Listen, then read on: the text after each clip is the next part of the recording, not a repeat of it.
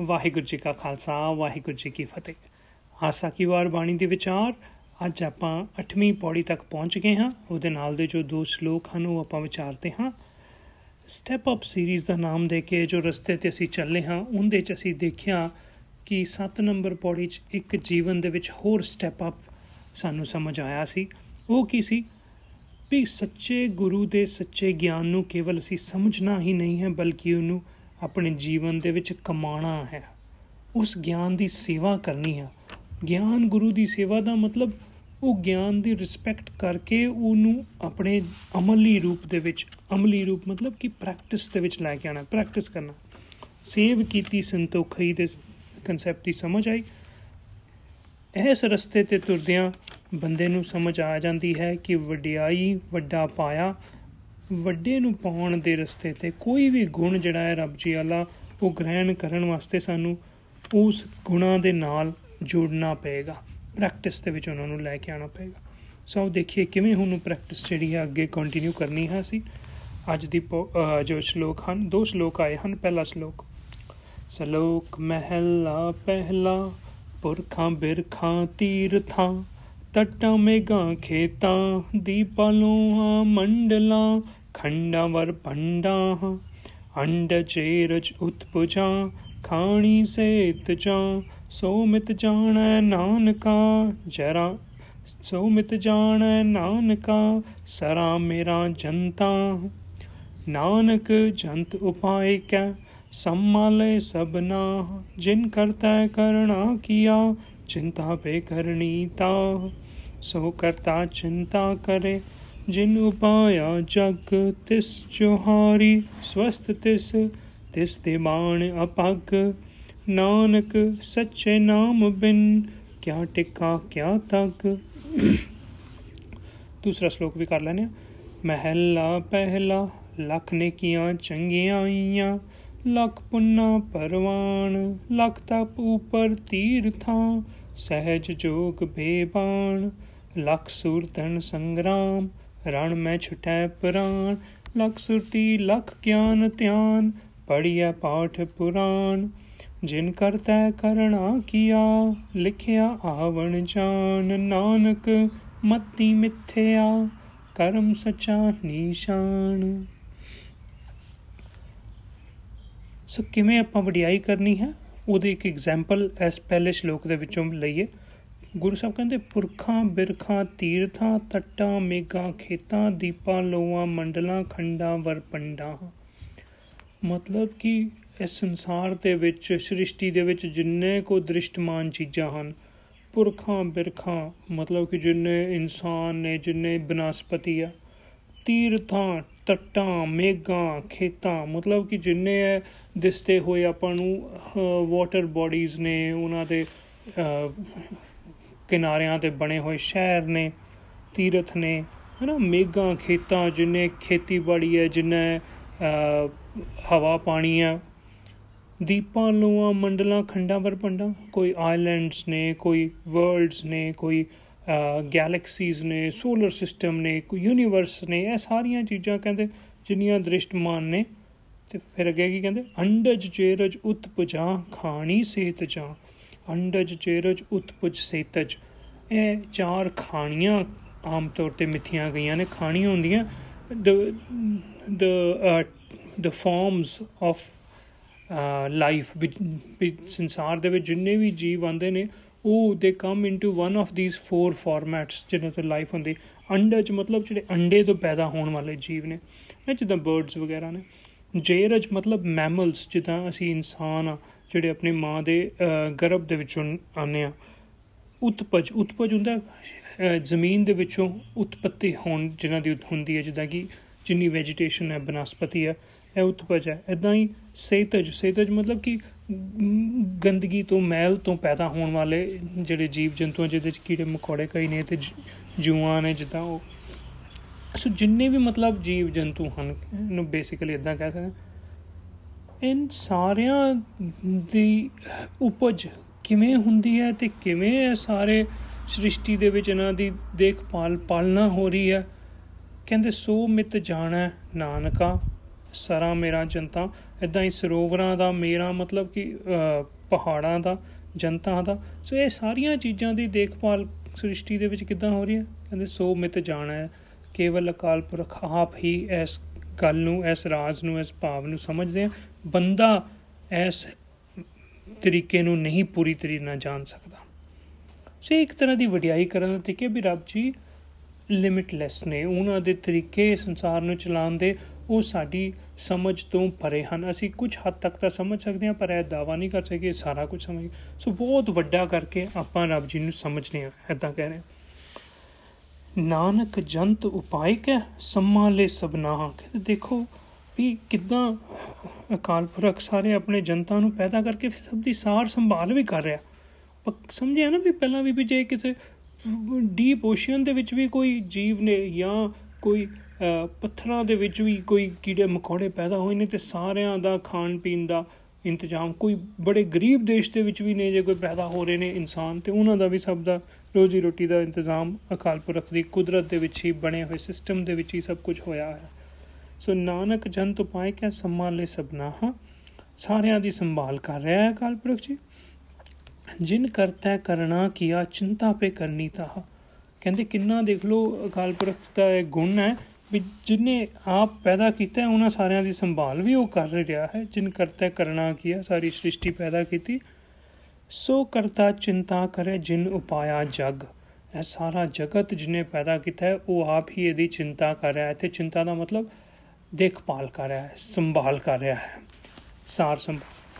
ਕਹਿੰਦੇ ਇਹੋ ਜੇ ਅਕਾਲ ਪੁਰਖ ਦੇ ਅੱਗੇ ਮੈਂ ਆਪਣਾ ਸੀਸ ਨਿਵਾਉਣਾ ਹਾਂ। ਮੈਂ ਮੱਥਾ ਟੇਕਦਾ, ਤਿਸ ਜੋਹਾਰੀ ਸਵਸਤ ਤਿਸ, ਜੋਹਾਰੀ ਹੁੰਦਾ ਮੱਥਾ ਟੇਕਣਾ ਸਵਸਤ ਤਿਸ ਮਤਲਬ ਉਹਦੀ ਜੈ ਜੈਕਾਰ ਹੈ।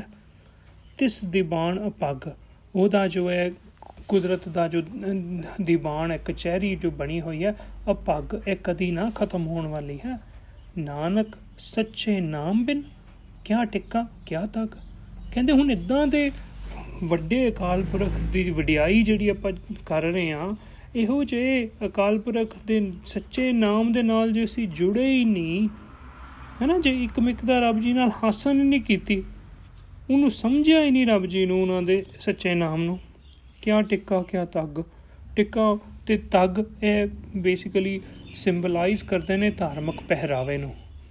ਕਹਿੰਦੇ ਜਿਵੇਂ ਉਸ ਟਾਈਮ ਦੇ ਉੱਤੇ ਮੱਥੇ ਤੇ ਲੋਕੀ ਟਿੱਕੇ ਲਾ ਲੈਂਦੇ ਸੀ ਤੇ ਤੱਗ ਹੁੰਦਾ ਜਨੇਊ ਤੇ ਜਨੇਊ ਪਾਇਆ ਹੁੰਦਾ ਸੀ ਗਲੇ ਦੇ ਵਿੱਚ ਤੇ ਦੂਰੋਂ ਹੀ ਦੇਖ ਕੇ ਬੰਦਾ ਅੰਦਾਜ਼ਾ ਲਾਉਂਦਾ ਵੀ ਇਹ ਬੜਾ ਧਰਮੀ ਹੈ। ਸੋ ਧਰਮੀਆਂ ਵਾਲਾ ਪਹਿਰਾਵੇ ਦਾ ਜ਼ਿਕਰ ਹੈ ਇੱਥੇ। ਗੁਰੂ ਸਾਹਿਬ ਕਹਿੰਦੇ ਕੀ ਫਾਇਦਾ ਉਸ ਧਾਰਮਿਕ ਪਹਿਰਾਵੇ ਦਾ?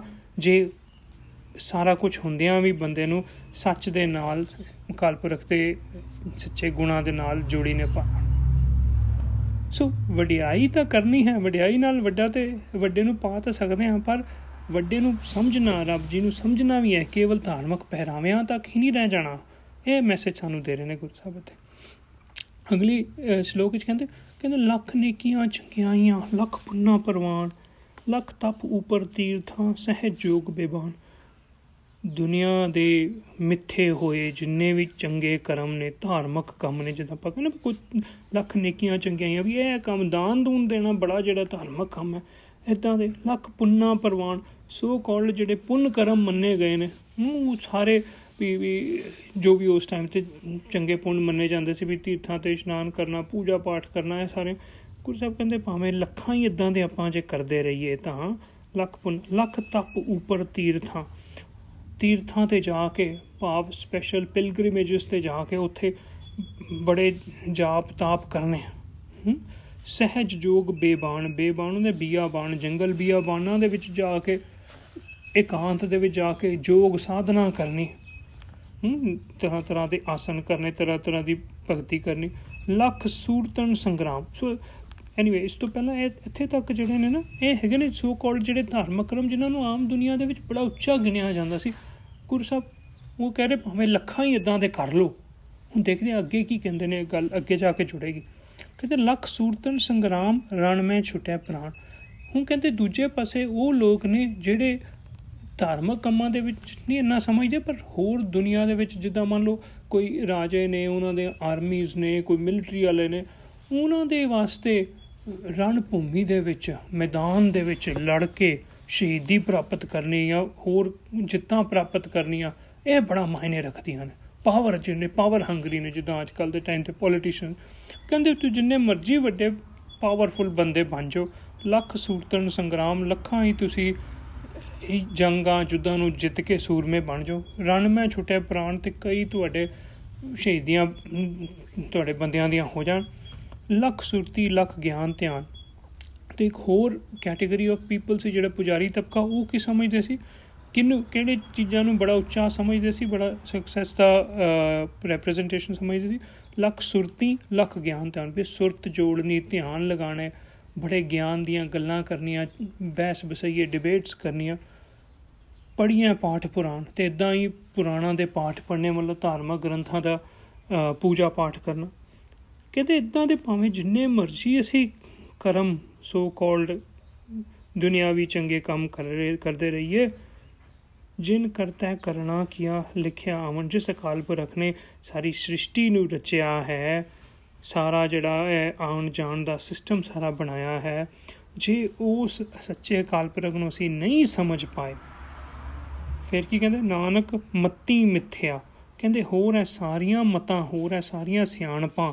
ਹੋਰ ਐ ਸਾਰੀਆਂ ਚਤਰਾਈਆਂ ਜਿਹੜੀਆਂ ਆਪਾਂ ਚੰਗੇ ਕੰਮ ਕਰਨ ਵਾਸਤੇ ਆਪਾਂ ਸੋਚਦੇ ਨੇ ਵੀ ਇਹ ਕੰਮ ਵੀ ਬੜਾ ਕਰ ਲਤਾ, ਇਹ ਵੀ ਬੜਾ, ਬੜੇ ਤੀਰਥਾਂ ਤੇ ਇਸ਼ਨਾਨ, ਬੜੇ ਪੂਜਾ ਪਾਠ ਕਰ ਲਤੇ, ਬੜੇ ਅਸੀਂ ਪਾਵਰਫੁਲ ਹੋ ਗਏ ਆ ਇਹ ਸਾਰੀਆਂ ਚੀਜ਼ਾਂ। ਗੁਰੂ ਸਾਹਿਬ ਕਹਿੰਦੇ, ਨਾਨਕ ਮੱਤੀ ਮਿੱਥਿਆ। ਕਹਿੰਦੇ, ਸੱਚ ਜਾਣਿਓ, ਇਹ ਸਾਰੀਆਂ ਚੀਜ਼ਾਂ ਨਾਸ਼ਵੰਤ ਨੇ, ਇਹ ਬਹੁਤੀ ਦੇਰ ਨਹੀਂ ਟਿਕਣੀਆਂ ਸਾਡੇ ਨਾਲ। ਖਤਮ ਹੋਣ ਵਾਲੀਆਂ ਨੇ, ਇਹਨਾਂ ਦੇ ਪਿੱਛੇ ਆਪਣਾ ਜੀਵਨ ਨਾ ਖਰਾਬ ਕਰੀਏ। ਨਾਨਕ ਮੱਤੀ ਮਿੱਥਿਆ, ਕਰਮ ਸੱਚਾ ਨਿਸ਼ਾਨ। ਕਹਿੰਦੇ, ਅਸਲੀ ਅਵਾਰਡ ਨਿਸ਼ਾਨ ਹੁੰਦਾ ਅਵਾਰਡ ਕੋਈ ਕੋਈ ਕਹਿੰਦੇ ਅਸਲੀ ਅਵਾਰਡ ਤਾਂ ਤਾਂ ਹੈ ਜੇ ਰੱਬ ਜੀ ਦੀ ਸੱਚੀ ਬਖਸ਼ਿਸ਼ ਹੋ ਜਾਏ। ਕਰਮ ਸੱਚਾ ਕਰਮ ਸੱਚਾ ਮਤਲਬ ਸੱਚੀ ਬਖਸ਼ਿਸ਼।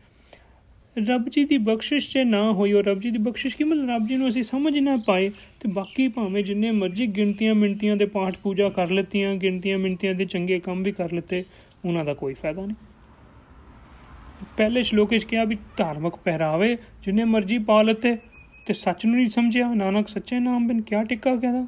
ਦੂਜੇ ਚ ਕਹਿਤਾ ਵੀ ਗਿਣਤੀਆਂ ਮਿੰਟੀਆਂ ਵਾਲੇ ਜਿੰਨੇ ਵੀ ਚੰਗੇ ਮਾੜੇ ਕਰਮ, ਚੰਗੇ ਕਰਮ ਕਰ ਲਤੇ, ਹਾਂ? ਤੇ ਪਰ ਜੇ ਸੱਚੇ ਨੂੰ ਨੇ ਨਾ ਸਮਝਿਆ ਤੇ ਨਾਨਕ ਮੱਤੀ ਮਿੱਥਿਆ ਤੇ ਬਾਕੀ ਸਾਰਾ ਕੁਝ ਹੈ, ਇਹ ਝੂਠੇ ਹੀ ਨੇ ਕਰਨ ਵਾਲਾ। ਸੋ ਇਹਦੇ ਤੋਂ ਸਾਨੂੰ ਸਮਝ ਆ ਰਹੀ ਹੈ ਵੀ ਗੁਰੂ ਸਾਹਿਬ ਕਹਿੰਦੇ ਵੀ ਵਡਿਆਈ ਕਰਕੇ ਵੱਡੇ ਨੂੰ ਪਾਣਾ ਹੈ, ਪਰ ਕੇਵਲ ਸੋ ਕਾਲਡ ਦੁਨਿਆਵੀ ਕੰਮਾਂ ਨੂੰ, ਚੰਗੇ ਕੰਮਾਂ ਨੂੰ, ਉਹਨਾਂ ਤੱਕ ਹੀ ਸੀਮਤ ਨਹੀਂ ਰਹਿ ਜਾਣਾ। ਉਹ ਕਰਨੇ ਨੇ, ਪਰ ਉਹਦੇ ਤੋਂ ਉੱਪਰ ਉੱਠ ਕੇ ਆਪਾਂ ਨੂੰ ਸੱਚ ਦੇ ਨਾਲ ਜੁੜਨਾ, ਕੁਛ ਨਾ ਕੁਛ ਟਾਈਮ ਰੱਬ ਜੀ ਦੀ ਸੱਚੀ ਕੁਦਰਤ ਨੂੰ ਸਮਝਣ ਵਾਸਤੇ, ਨਿਯਮਾਂ ਨੂੰ ਸਮਝਣ ਵਾਸਤੇ, ਗੁਣਾਂ ਨੂੰ ਗ੍ਰਹਿਣ ਕਰਨ ਵਾਸਤੇ ਲਗਾਉਣਾ ਹੈ। ਇਹਦੇ ਵਾਸਤੇ ਨਾ ਮੈਂ ਇੱਕ ਐਗਜ਼ਾਮਪਲ ਜੋ ਸੋਚੀ ਸੀ, ਉਹ ਉਹਨੂੰ ਕਹਿੰਦੇ ਨੇ ਆਮ ਬਿਜ਼ਨਸ ਦੇ ਲੈਂਗੁਏਜ ਦੇ ਵਿੱਚ ਉਹਨੂੰ ਕਹਿੰਦੇ ਨੇ 80 20 ਰੂਲ ਤੇ ਉਹਨੂੰ ਇੱਕ ਹੋਰ ਵੀ ਨਾਮ ਦਿੱਤਾ ਜਾਂਦਾ ਹੈ significant few versus insignificant many ਠੀਕ ਹੈ ਬੇਸਿਕਲੀ ਕੀ ਕਹਿੰਦਾ ਹੈ ਰੂਲ ਕਹਿੰਦੇ ਵੀ ਕੋਈ ਵੀ ਤੁਸੀਂ ਚੀਜ਼ ਜੇ ਪ੍ਰਾਪਤ ਕਰਨੀ ਹੈ ਨਾ, ਉਹਦੇ ਕਰਨ ਵਿੱਚ ਜੇ ਕੋਈ ਮੰਨ ਲਓ 10 15 20 ਕੰਮ ਤੁਸੀਂ ਕਰਨੇ ਪੈਣਗੇ, ਤੁਹਾਨੂੰ ਉਸ ਚੀਜ਼ ਨੂੰ ਪ੍ਰਾਪਤ ਕਰਨ, ਤੇ 80% ਕੰਮ ਉਹ ਨੇ ਜਿਨ੍ਹਾਂ ਦਾ ਸਿਰਫ ਥੋੜਾ ਜਿਹਾ 20% ਹੀ ਫਾਇਦਾ ਹੋਏਗਾ।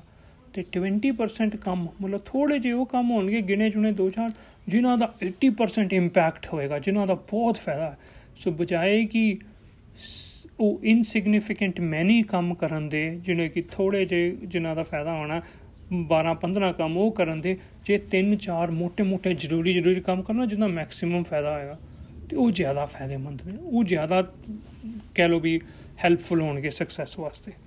ਸੋ ਇਹ ਹੀ ਆਪਾਂ ਸੋਚਣਾ ਵੀ ਬਾਕੀ ਸਾਰੇ ਕੰਮ ਤਾਂ ਠੀਕ ਨੇ, ਪਰ ਜਿਹੜੇ ਸਿਗਨੀਫੀਕੈਂਟ ਫਿਊ ਸਭ ਤੋਂ ਜ਼ਿਆਦਾ ਜ਼ਰੂਰੀ 20% of the things which will have 80% of the impact ਉਹ ਕੰਮ ਜ਼ਰੂਰ ਕਰਨੇ ਨੇ, ਉਹ ਸਮਝਣਾ ਇੱਥੇ ਆਪਾਂ ਅੱਜ ਦੀ ਸਮਾਪਤੀ ਕਰਾਂਗੇ ਜੀ।